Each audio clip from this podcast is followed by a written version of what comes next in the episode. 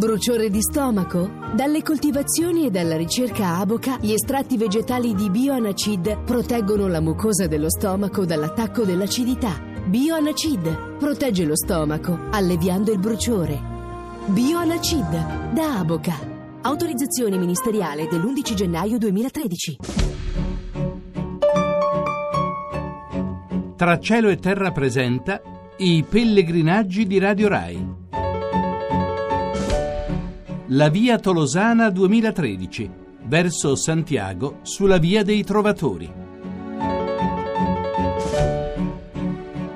Un saluto da Sergio Manzania e da Vivian Angel. e siamo niente meno che a è un paesino abbastanza sconosciuto che però si trova 10 chilometri a nord di Artagnan, un paesino ancora più piccolo della Guascogna che però dal nome ci lascia immaginare che si tratti veramente del luogo al quale faceva riferimento la famiglia d'Artagnan che poi ha dato questo figlio diventato celebre alla storia della Francia. Che un bel marchio della Guascogna di oggi, peraltro, che dappertutto dove vai, o che lì come abbiamo trovato a Osce, la sua statua, i suoi fioretti in miniatura da qualche parte che c'erano magari in qualche negozio e poi tanti souvenir e tanti ricordi. Comunque una bella tappa che abbiamo fatto oggi che è la mia penultima da 16 chilometri credo di Abbiamo deciso 17. 16 chilometri. 16 chilometri facendo un bel pezzo di strada nazionale e ad un certo momento aggirando un po' questa strada nazionale per Sì, non, non- non ne potevamo più di camminare in colonna con delle difficoltà a parlarci. E allora quando abbiamo incrociato per l'ennesima volta il Gran Randonnée 653 che seguiamo almeno in maniera ideale abbiamo detto vabbè dai siamo in discesa ormai eravamo tranquillamente in pianura. Facciamoci un pezzettino di randonnée allungheremo di qualche 500 metri la strada ma siamo in forma lo possiamo fare e non erano passati 20 minuti ci siamo trovati immersi nel fango. Una bella esperienza, direi la prima,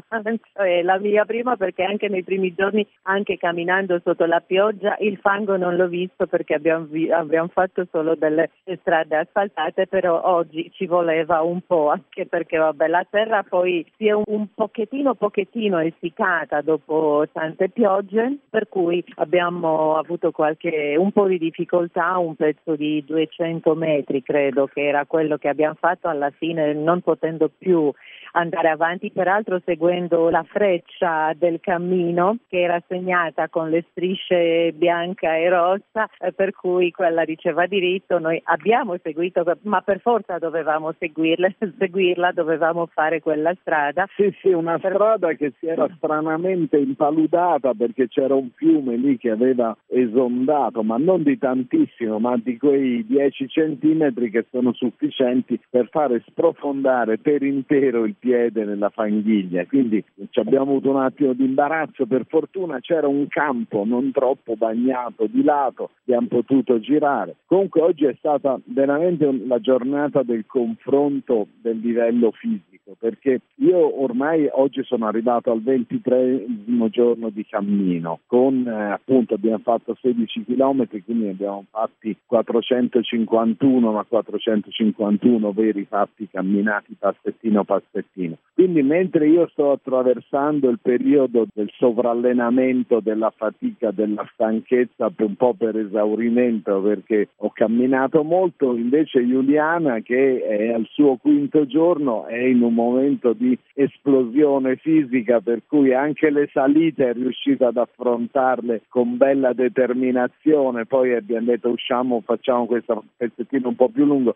ma non c'è un problema, andiamo, andiamo e siamo potuti andare splendidamente. Sì, è andata molto bene, non so perché mai, così succede sempre, così mi è successo anche l'anno scorso quando mi hai allenato di camminare perfettamente e proprio in quel momento io devo partire perché oggi è il mio penultimo l'ultimo giorno di cammino. Domani probabilmente se saremo così fortunati come siamo stati oggi e ieri di camminare col sole, probabilmente camminerò meglio ancora e poi purtroppo... E, e domani, domani, dovrai camminare meglio perché per, per arrivare a, a noi che è il posto che dobbiamo raggiungere la strada è un po' più lunga di oggi, poi ci sono delle collinette, devo confessare, ma la cartografia ce lo dice in anticipo, ci sono delle collinette che dovremo attraversare, cercheremo come al solito di accorciare un pochino quanto è possibile, di evitare soprattutto di passare in delle zone collinari eh, su strade sterrate, perché anche se ormai qui non piove più da due o tre giorni, lo stesso è tutto pienissimo di acqua, abbiamo visto i fiumi in piena, i torrenti in piena, addirittura i rivoli d'acqua che fiancheggiano le strade sono ancora tutti belli gonfi, dalle grondaie esce acqua che non so da, da dove venga, però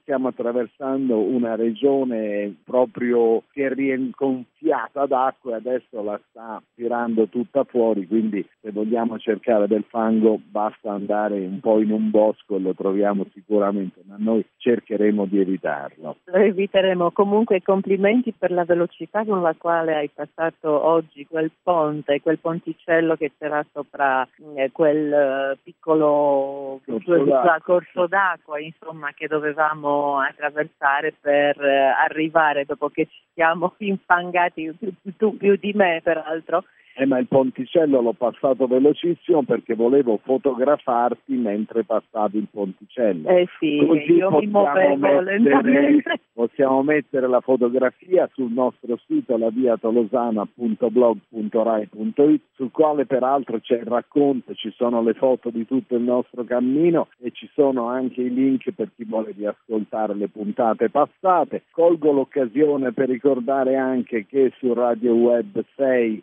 si possono ascoltare delle puntate nelle quali eh, ci allarghiamo un po', raccontiamo in maniera più distesa quello che ci succede in queste giornate e poi che se qualcuno ci vuole scrivere il nostro indirizzo è camminerai.rai.it ringrazio tutti quelli che ci scrivono. Noi cerchiamo di rispondere a tutti quando non ci riusciamo mi scuso ma poi capita o che si resta indietro uh, oppure che c'è qualche imprevisto, che ci sono troppe lettere. Noi, la nostra situazione logistica è ridotta proprio al, al minimo delle forze, però eh, appunto è tornato il sole, quindi saremo ben più capaci di affrontare il nostro futuro che se per domani sarà una puntata un po' mista per Giuliana comincia a, ad approssimarsi davvero come futuro pirenaico. È tornato il bel tempo, dicevo, e quindi anche Giuliana ha potuto vedere sull'orizzonte alzarsi i Pirenei, tutti bianchi di neve. Sì, tutti bianchi di neve, sono stata molto felice di averli visti perché dicevo, beh, sono venuta fino a qua con questo tempo, no? con, però adesso che tutto fa bel tempo con queste schiarite sono riuscita a vederli anche se non potrò